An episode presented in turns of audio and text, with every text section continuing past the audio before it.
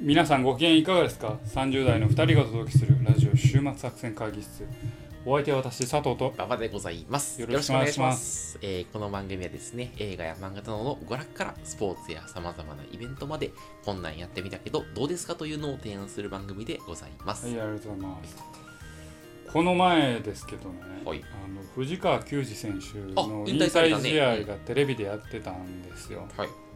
でまあなんとなしにつけて見てて、そしたらまあまあ僕別に阪神ファンでもないんですけどやっぱりね2000年代代表する投手じゃないですか、まあ、そうやな。いろんなチームが、まあ、いいい意味で痛い目に遭わされたといううん。おか。うまあ、めちゃくちゃ、まあ、優秀なピッチャーでしたから、あまあまあ、少なからず思い出もあって、見てて、まあ、引退試合こんだけ立派な引退試合してもらえたら、うんあと藤川球児めっちゃいい人やん。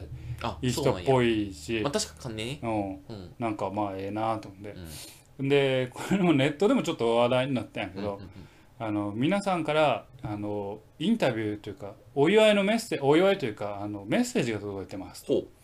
で最初パーンと出てきたのがジェフ・ウィリアムスですほうほうほうほうあ。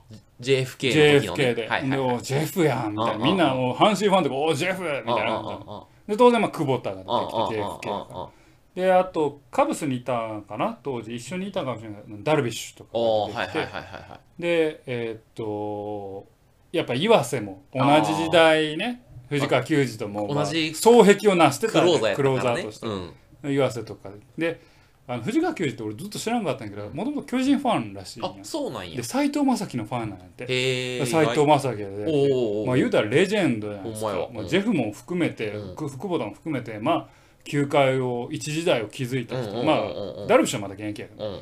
そこで 俺面白かったのは清原さんが出て。別に笑うとこじゃないよ。一応そうレジェンドだから。いやいやめっちゃレジェンドよ。うん。めっちゃもう言うことないレジェンドだけど。で何が面白かったってうん。清原が出てきた瞬間にうん。甲子園がざわついて ちょっと面白くて。でうん。でやっぱ清原そして藤川といえばうんうん。金玉追悼のか事件じゃないですか。因縁があったもんね。因縁がね。確かに。なんかオールスターかなんかの時やな。なんか。はいやオールスターのまあ変化球ばっか投げていはいはいはい。で清原が藤川に怒ってうん「金玉ついてんのか」っていう挑発をしたっていう話。うんで清原出てきてまあ甲子園ざわつくじゃないですか。でえー清原あのまあやっぱ清原選手まあ選手さんってまあもともとも関西人やしやっぱお笑いの声あの笑わせてあるちょけだろみたいなところちょっとあるじゃないですかうんもともとね。うんであ藤川君とはなんかその昔からと忘れられないのはあの東京ドームでのあの一件みたいな感じで「お自ら行くか」あみたいな。みたいな感じになってであれはリードをした矢野監督が悪いです。っ てでみんなわーって笑って、はいはいはいでそこであの俺テレ朝の BS 見ててんけど、一回矢野監督がアップになって、矢野監督が結構無表情。まあマスクしてるから余計わからんねんけど 無表情。であのなってあのちょっと人笑いを持って、うん。まあ藤川選手に対して清原さんが「いやおめでお疲れ様でした」みたいな。ことを言うんだけど、まあちょっと人笑いもあった、うん。その藤川球児の,、あのセレモニーが良かったよって話。すごいね、あんなそうそうたる面々で、しかも、ちょっとその中でも、ちょっと清原さんはね、ちょっと、あドキドキするよね。ドキドキする、ね。まあまあいろいろあっったしね、うん。今はまあ一応まあ一応というかまああのちゃんとね、うん。罪を償ってるわけですかうん。ら別にあれなんですけど、あのちょっとドキッとするじゃないですかしかもあの藤川とは因縁じゃないですか一応ね、まあまあ、そうやね。うん。金玉ついとんのかってめっちゃビビって、うんあ怒って、うまあ、ビビらせたあみたいなそれがバーテでできて、あれは矢野監督が悪いです。矢野監督のリードが悪いです。つって。めっちゃおもろいな。まあでも、うまくまとめたというか。そうそう、ちゃんと笑いで、うん。まあ、いまあ、矢野さん、矢野監督をちょっと、まあ、下げることによって、藤川上げに出る、出でて、、で、過去の因縁をスッとなるっていうのが、で、別に矢野監督もそれで、ああ、こうだ言うわけでもないから、清原の好感度は上がるこれでもうな。うん完璧やなと思って、っていう話そっです。かうん。いや、でも、引退か。引退やね。確かにね。うん。このねあの藤川投手のね最後の登板についてはね巨人ファンのあなたとしてもねいろいろ聞きたいことがあるんですけど、はいはいはいはい長くなりそうなんで、うん。オープまあええニングよちょっと喋ろうよオープニングに収まらないんで、でかつ本当に最近の週末作戦会議でうん。野球比率が多いという 非ね。難がどこか聞こえてくるので。俺が言ってるだけちょっとこれだぐらいにしてじゃあそうしようか。なんか野球の話多いからね我々ね。はい。というわけで藤川選手お疲れ様でしたおと疲れ様でした。いうことでね、はい。あのまた我々も引退しないよう頑張っていきたいなと思ってます。はい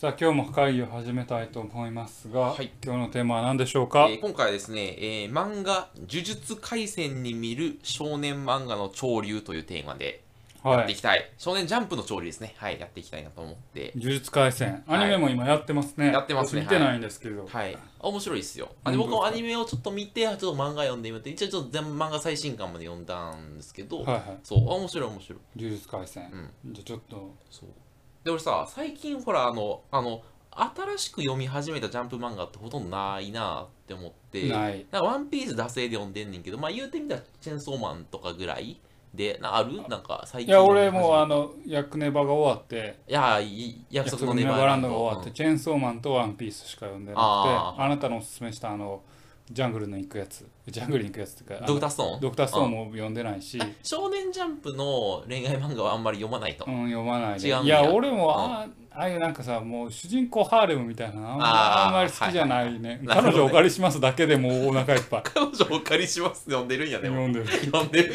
お前ハーレム読んでるやんか。うん。そうか。でもそうか。そうか。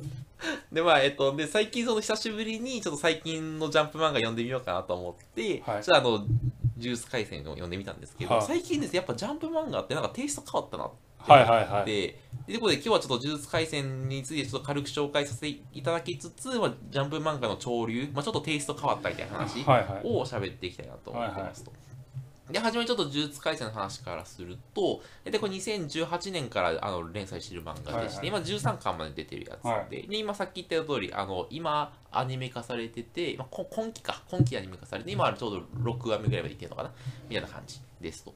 で、世界観として、なんかすごい簡単に言うとよ、なんか人間のマイナスの感情から呪霊、まあ、えー呪いの霊はいはい。みたいなっていう化け物が生まれると。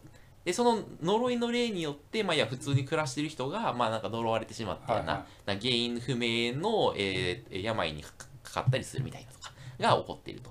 で、その後に呪いが悪いことするから、その呪いを払う呪呪術師っていう人がいてやな。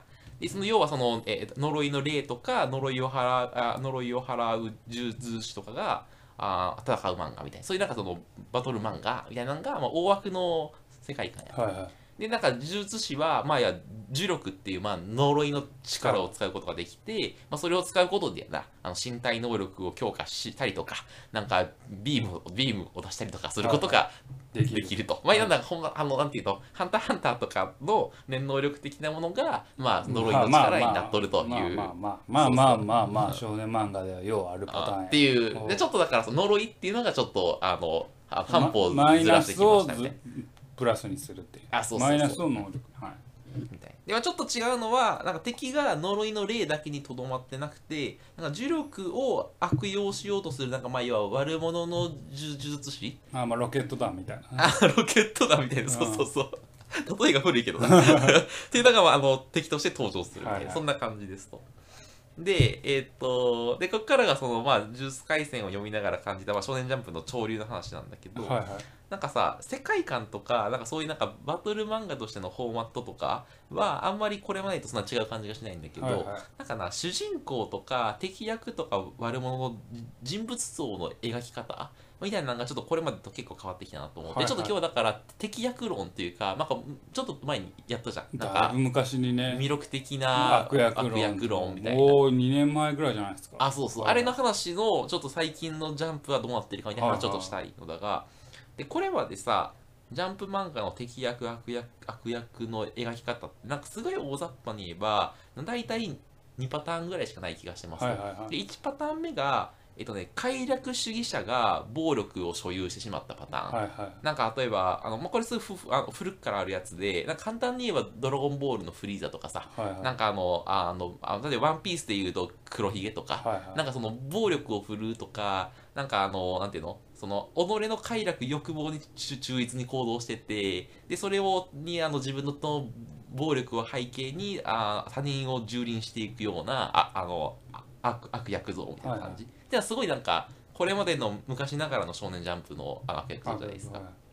でもう一個の二つ目があの過去の精神的なトラウマに苦しむ人がはいはい。暴力を所有してしまったパターン、はいはいわかりますでなんかあの家族とか友人とか恋恋人が過去に殺されたとかやな,、はいはい。昔誰かにいじめられたみたいな、はい。そういう精神的なトトラウマがあってそのせいで、まあ、復讐をするとか、はいはい。まあ、略奪をするとか、まあ、なんか、えーえーっと人類保管計画を進めるとか、はいはい。みたいなそういうあるああの悪役像、でまあはい。ナルトのラスボスの、まあ、内派マダラさんとかさ、はいはいか戦争で家族が殺されはってやな。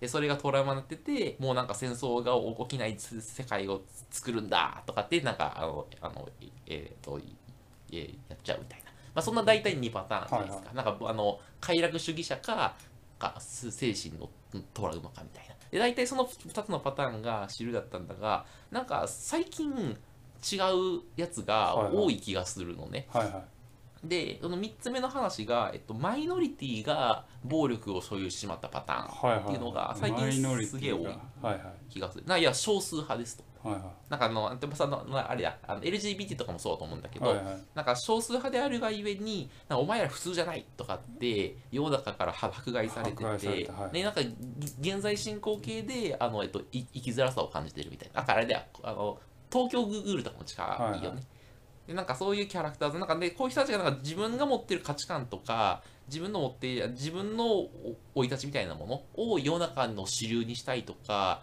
世の中に認めてもらいたい。みたいな。で願ったがゆえになんか既存の価値観とを守ろうとする勢力との戦いみたいなパターンがなんかすげえ最近多い気がしますと。はいはでなんかやっぱじゃあ自分の価値観を認認めてもらおうとするとやっぱその世の中のさ潮流を変えていかないといけないからそのためにその自分暴力を使ったがゆえになんかその既存の価値観を守ろうとする側の主主人公とあー戦う戦う戦っていくみたいな。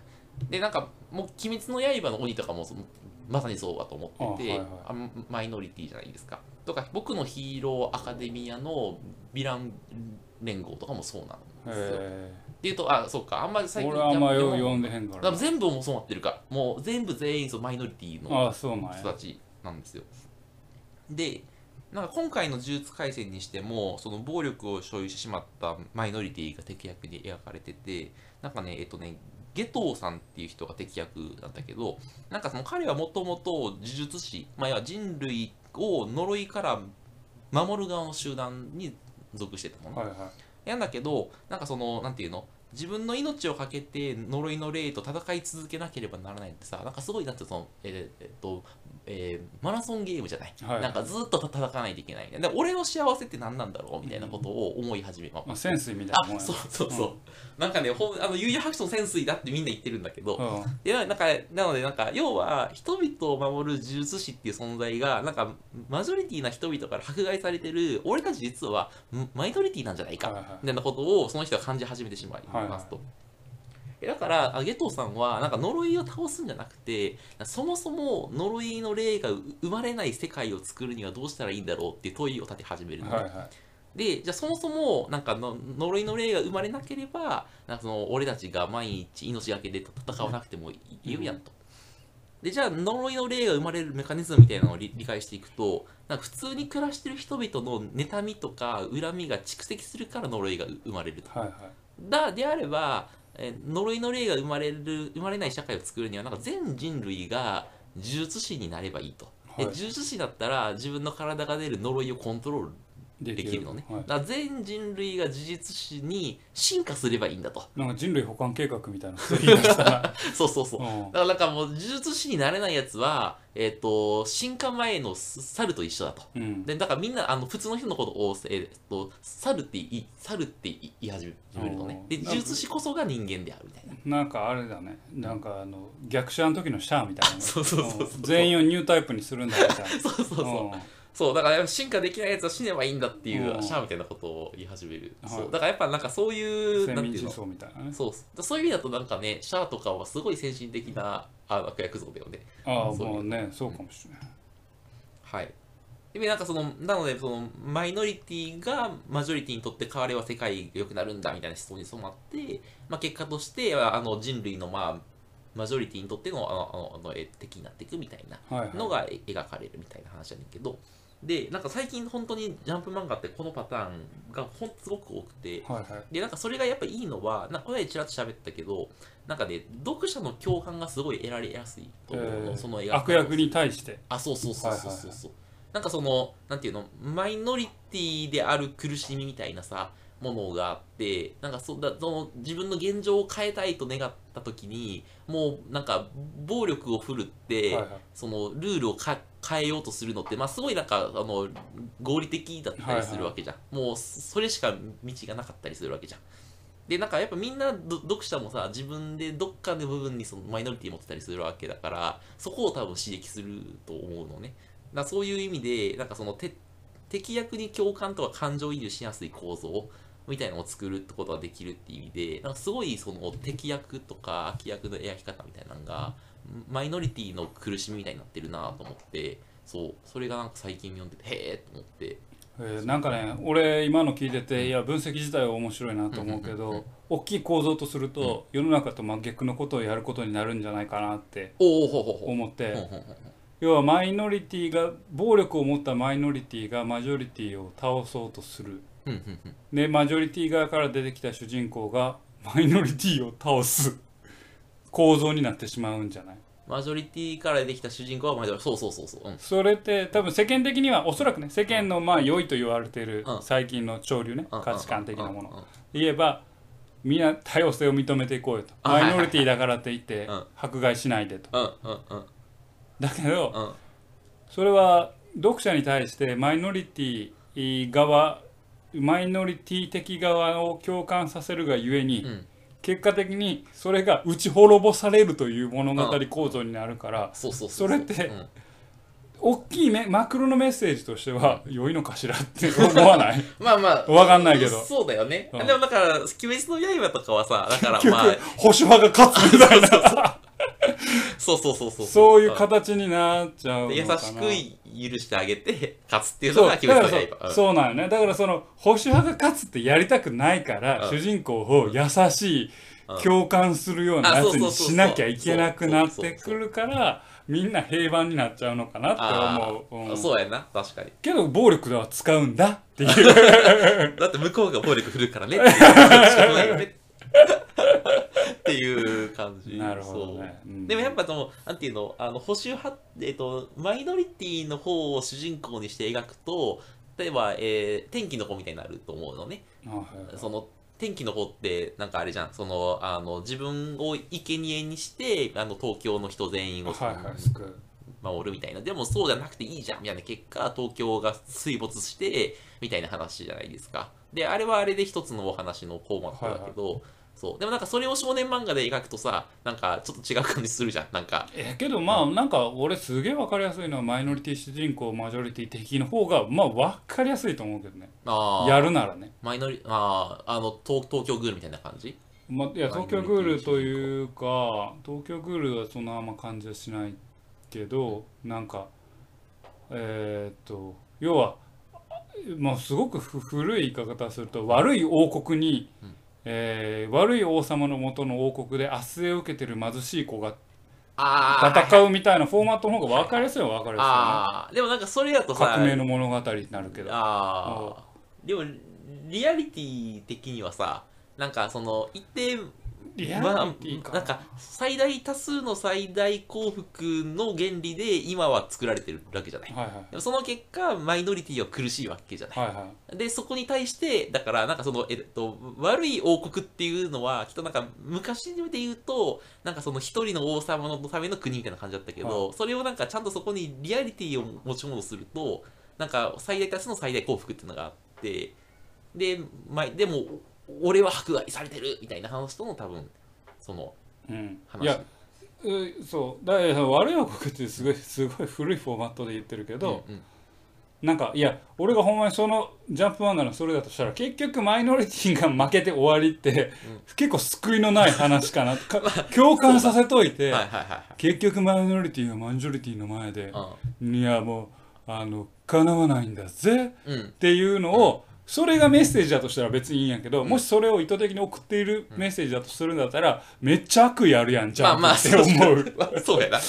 確かに。だからなんかこの辺のさ「呪術廻戦」とか「僕のヒーローアカデミー」とかのあ新しく出てきた漫画シリーズがどこに決着するかって今すごいあのた楽しみにしてて、はい結局だから旧来の世界観のマジョリティ今主人公側が打ち打ち勝って終わりちゃんちゃんにするのかまあなんか鬼滅の刃はそうなっちゃったけどなんかその共存するというか、うん。形になるのを描くのかそこはなんかちょっと楽しみだなって思う。なるほどいや結構ねいや俺そういう意味では多分何回か言葉が上がってるから言うけど東京グールは期待してたけど、うん。俺期待に落ち落ちなかったんだよ期待の上を行かなかったんですよね。あの黒っていう価値観白っていう価値観がぶ、であと灰色っていう主人公がいて、黒と白がぶつかり合ってるよ、そこを灰色がどう乗り越えていくのかっていうのがどう落とすんかなって思ってたら、うん。結局第三の敵を出して黒も白も手手に手手を取り合って、第三の敵をやっつけろみたいな、そっち行ったかみたいな、でもやっぱり世の中にはさ分かり合えないものってあると思うんだよね。でじゃあそれをどう乗り越えていくのかっていう、それを第三を見つけたっていう逃げ工場で終わらせてしまうのは俺はちょっと嫌だなって思うからそのいや嫌だなというかまあ物語の限界じゃないやろそこはって思ってしまうから逆にそのもしそういうキャラクター像が出てるんだったら、マイノリティの価値観をマジョリティの価値観で、えー潰しましたよっていうのがメッセージだったらそれはそれでいいんだけど、はいはいはい。そうじゃない結末を見たいよねそうだね。俺としては。うんうん。いや本当にそれが楽うんそうでありたい。ね僕、でもでもね一方で手に手を取りましたよっていう結末も俺はちょっとまあもうあそっち行ったかっても思う気持ちもあるこれは単純にエンタメとして、はいはいはいはいはい。まああ結局うん。結局ななんかうまいこと仲直りしたのね、はいはいはい。で結局その仲直りするための第三の敵。いやもうそれはいいかなって思うから、はいはい。はいそこをどう落とし付けるの。もうひょっとしたら生きる世界を変えようになるかもしれんや。んはいはいはい。もうもう関与しない。パラレルワールドに行こう俺たちはみたいな。いやそんな設定があるか知らんけど。まあ住み分け住み分けを完璧にするんだっていうそういうまあそれが盛り上がるかどうかも知らんよ。うん。はけどそういう結末でもありえるかもしいれないからはいはいはいそこの結末の描き方を丁寧にしてほしいなっていうはいはい。あそううだね。いやそこは結構でもね大変だけどね。いやそう大変。ねそう。そう大変やし、うん。大変やけどもしマイノリティを敵にするんだったらそこまでの覚悟を持ってマイノリティ敵にせえやボケって思う。なるほどな。うん。あのうまいこと使ってんマイノリティを主人公にするのはと結構簡単よ。マジョリティを打ち破りましたっていう。うんうん革命のお話にすればうんうんうんうん。うん落とし込めるから、うんマイノリティが潰されましたって結構悲惨なお話になるから、はいはいでもそのマイノリティが打ち勝ったとしても次その政治をしないといけないとするとそのやっぱり最大多数に対して最大幸福をってなるじゃない。まあねだからそれはだからそのちょっと前のさ、そのワンピースの話じゃないけど、えー革命を起こした人が 新たな価値観を生み出していく、ただそれって同じループが続くだけじゃないあそうだね。のっていうちょっとした本当は皮肉もあるんだけど、うんうん。まあお話の落としどころとしては分かるんですよ、まあまあね。うん。一応そこです。はいマイノリティが勝った俺たちの価値観で国を築いていくぜ、そうやって言ったら次回次回作にご期待くださいで、もうまあまあシャンシャンシャンで本当は違うマイノリティがそこで生まれてるんだけだど、まあ、だそれはちょっと一旦置いてシャンシャンでなるじゃないですか、そのマイノリティをマジョリティが潰しましたよシャンシャンとはならないという確かちょっと後味悪くてその後味の悪さを狙ってるんだったら、あの意図あっての狙ってるやからいいんだけど、全部そうなったらちょっとそれはあの良くないかな。まあそうそうそう。むずむずいよそのマイノリだからその純粋な悪っていうのはさ割と書くと楽ちんなんよね。そうそうそう、ね、だって倒せばいいもんその悪フリーザ様ね。フリーザ様。をうんうん。けどそのなんか共感できる悪役って魅力的ではあるけれども、こう難しさが出てくるよね、うん。その悪役を倒すことで主人公が悪役になるっていう、それはそれでめっちゃ面白いねんけど、はいはいはいはい。ね。うん。俺あけど俺はそっちの方がいいかな。ほなんかあその悪役を倒すことで主人公が次の悪役になるっていうお話の方があ面白い。あそれ面白いななんか なんかおもろいな、はいはいはいはいはい。なああの主人公が悪が受け継がれる物語最後に。主人公が迷ってしまうのねそれでね。そうそうそう。の俺がでやってたことって本当に正しいのかなっていうの思いながら最後の最後で主人公は悪役にとどめを刺すんやけど、うんうんその悪役の魂というか、意志みたいなのがうん結局主人公が戦う中で、ん。要は引き継いでることになってはいはいはいはいてはい結局マジョリティに対して主人公がマイノリティになってしあまういはいはいはいはいうのどああいいと思ういいと思う、だから結局ちょっとだからあの潜水っぽい話だね。そう結局バッドエンドっていう。主人公こんだけ頑張ってきて悪を倒したんだけど、うん。結局は同じことが繰り返されてるだけだ。はいはいはいはい。はいでうん。一番初めて第1巻で初めてそのラスボスが出て,、うん。出てきた時のやつを最終巻で主人公がやるね。あお前漫画を描こうとしてる 構想ができた。どうすかあいいと思ういいと思う。そういやそうよくはないねんけど。よくはないねんけど。うん。まあまあそう。分かりました。うん。ジャンプの潮流という意味では分かりそうました。そうそう、はい。でなんかもう最近はなんか僕のヒーローアカデミアとかすごいそこに自覚的で、はいはい。なんかね敵役の女の子が主人公とかに憧れてるの。はい。なあんな風になりたい。でも私はなれない。苦しい。みたいなだからなんかこの世界をなんとか変えるんだって言ってそのあのあ要はわあ悪者の組織にあ入るのねとかがあったりしていやすごいなんか自覚的に書いてるんだなと思って、そう。って話がお前ありつつもうもう一個話していい？あそうですか。ね俺もう終わったと思ってめっちゃ熱く語ってしまった。あ敵役悪役の話について主主人公側の話だけちょっとしてくださいと。でこれまでの少年ジャンプのバあのバトル漫画の主人公ってさなんか自分と自分の目の届く範囲、まあ、要は半径10メートルを幸せにしたいみたいな行動原理すごい多いじゃないですか。はいはいまあなんかその自分の目の届く範囲で起きてるその間違ったことをか解決するんだみたいな、まあ、要はそのワンピースのルフィみたいなやつじゃないですか。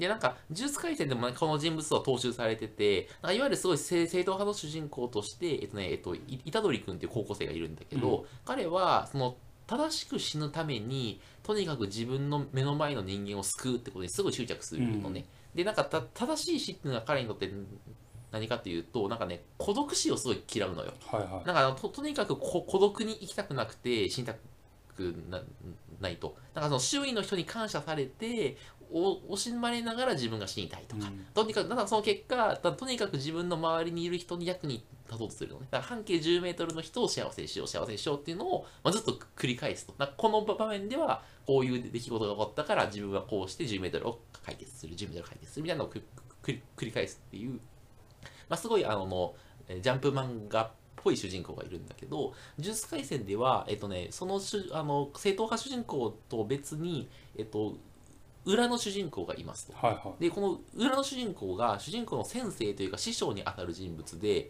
えっと、五条先生っていうキャラクターがいるはいはい。もう造形はねナルトのかかしをのイケメンにした感じはいはい。の造形なんだけど、でこいつがもうすごい主人公なんじゃないかっていうぐらいすごくかあのかっこよく描かれます、はいはい。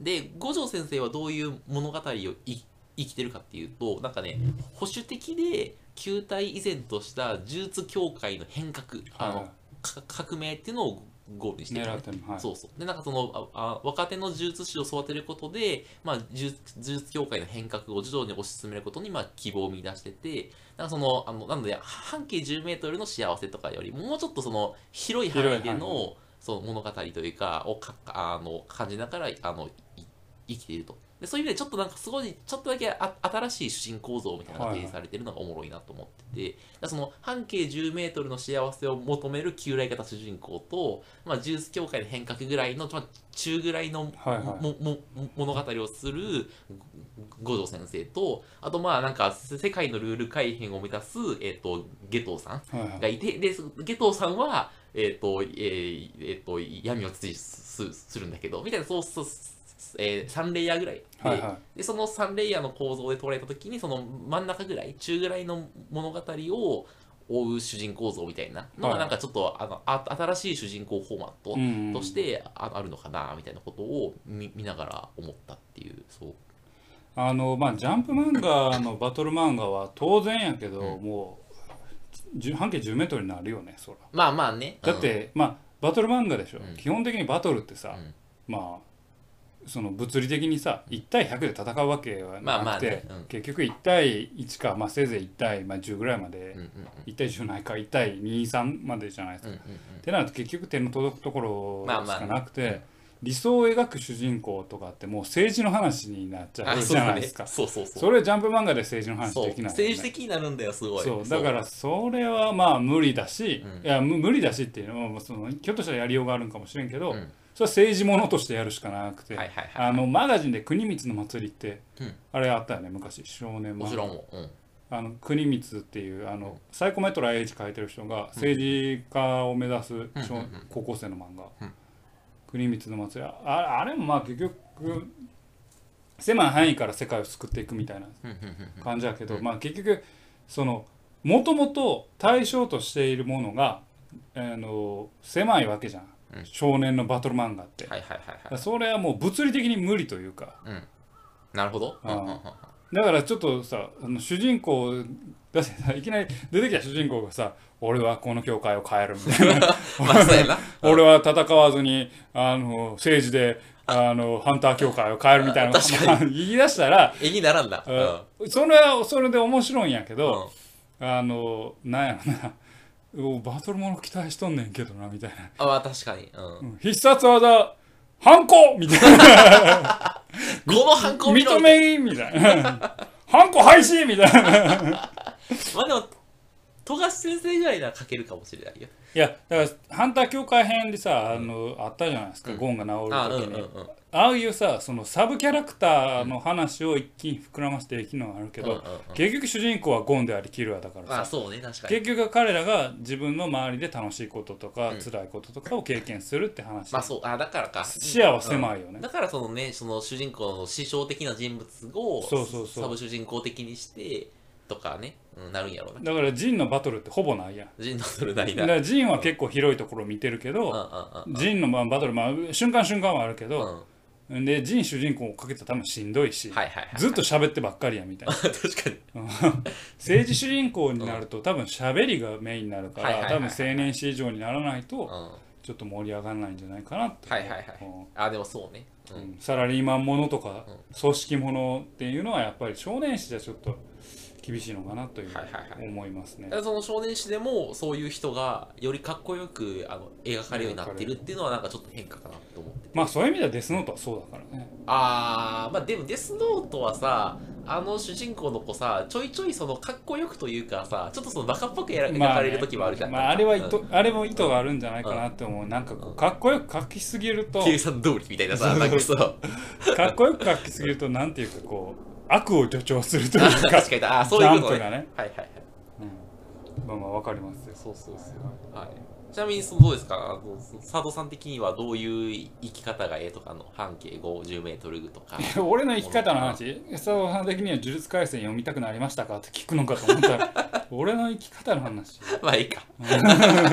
はい、といすいません。えっ、と、呪術廻戦ちょっとあ長々語ってしまったんですけど、まあ、とにかく言いたいのはやな、あのーあ最近の少年ジャンプが世の中の状況に合わせて進化しているので、ぜひその最近新しいジャンプ漫画読んでないなっていう方はですね、ぜひあの、あ呪術廻戦であるとか、あと僕のヒーローアカデミアとか、まああの、えードクターストーンとかの新しいそのジャンプ漫画をぜひちょっと手に取っていただけるといいんじゃないかというようなことを今日言いたかった。本日の提案はそのような形でございました。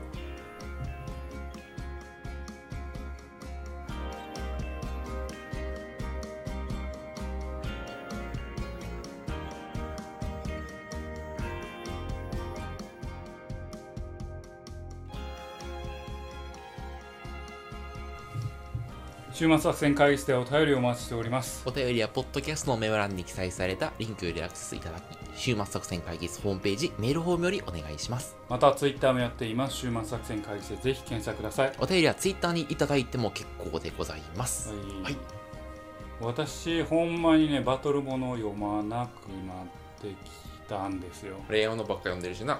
うん。そうんでアクションとかまあ多少バトルがあるものって、うん割と歴史ものとかになっちゃってますね最近読むああ、三国志系のやつとか？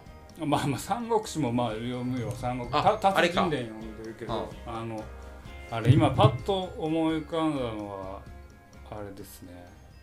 あなんだろうな。いや要は結局組織の中で暴力をどう生かすかみたいなっていうか、その暴力と組織みたいな主人公像のものが多いかなって思う。ほうほう。た例えばどんなやつ？ヴィンランドサガかな。今パッと思い浮かぶのは。あーへえ組織とうん。彼はいや主人公はずっとその兵少年兵として生きてきて殺し人を殺してばっかりやったけど、うん。ある程度ある時から改心して、うん。か暴力を使わずに国を作るにはどうすればいいかっていうのを途中から考え始めて今それに向かって邁進してういるけど実際世の中の情勢とか国の情勢っていうのはそんなんを予断を許さんから、やっぱり諸外国からの圧力もあるし、うん。どうやって理想郷フィンランドを作るのかっていうのが彼のテーマで、うん。まあそっちそういうの方が読むかな。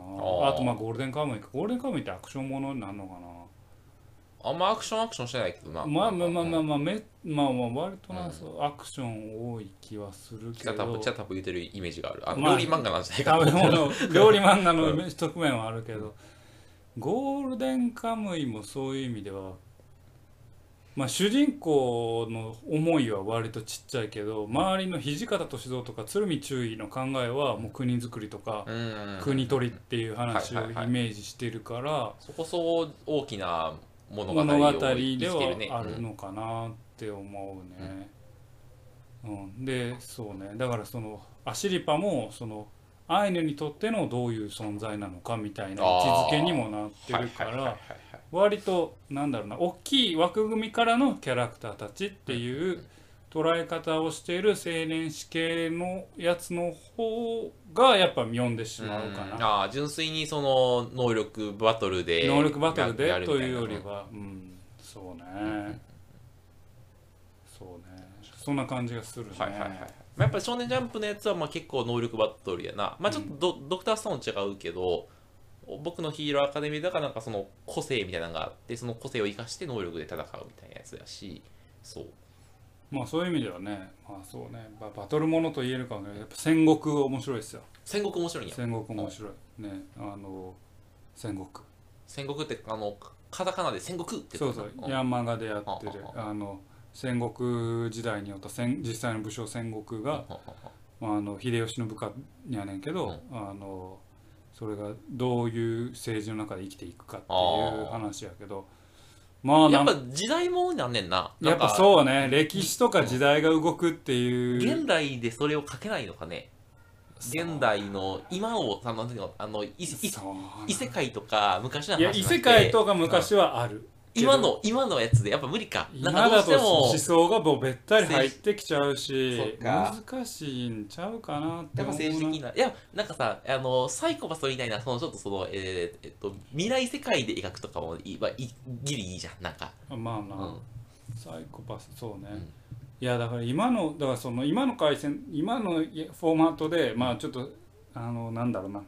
さっきも言ったような、うんえーっとお話を、うん。ジャンプでやってるようなお話を、うん。まあ、ちょっと超能力は置いといて、うん。そのまま移行すると、うん。ほんまにもう一通りマイノリティが負けちゃうっていう物語、はいはいはいはい。悪いマイノリティが負けちゃうっていうのは、でしかもマジョリティにやられるっていうのは多分世間のか反感買うんじゃないかなってうん思う。牧島翔吾さんはでもやられはったよ、やられた、うん、やられたけどあでもあれじゃいないの。そのサイコパスこそさっき佐藤さんが言ってたやつじゃないの。その牧島翔吾がやられる過程を通じて主人公がなんか今までの、主人公は牧島しあの常森さんやから、はい。常森さんがちょっとずつなんかあやっぱ違うんじゃないかって思い始めてまあそうか。既存の価値観ということはうん、やっぱりやられとる。サイコパスか。我々は根幹にあるのは、そうかもしれん。うん。でこんで、うん、常森さんが葛藤しはってそのみたいな、まあ、ちょっと3はあれやったけど あのホイコに期待しよう、まあそうサイコパスっていうことなんかな、うん。まあまあまあ分からんけど、まあ、ちょっとそういうの期待したいといろいろね、うん。見せてくれるのを期待したいと思いますけどね、はい。というわけでお送りしてまいりましたラジオ週末作戦会議室。本日はこれにてお開き。開き。お相手は私佐藤と。バパでございました。また聞いてください。さよなら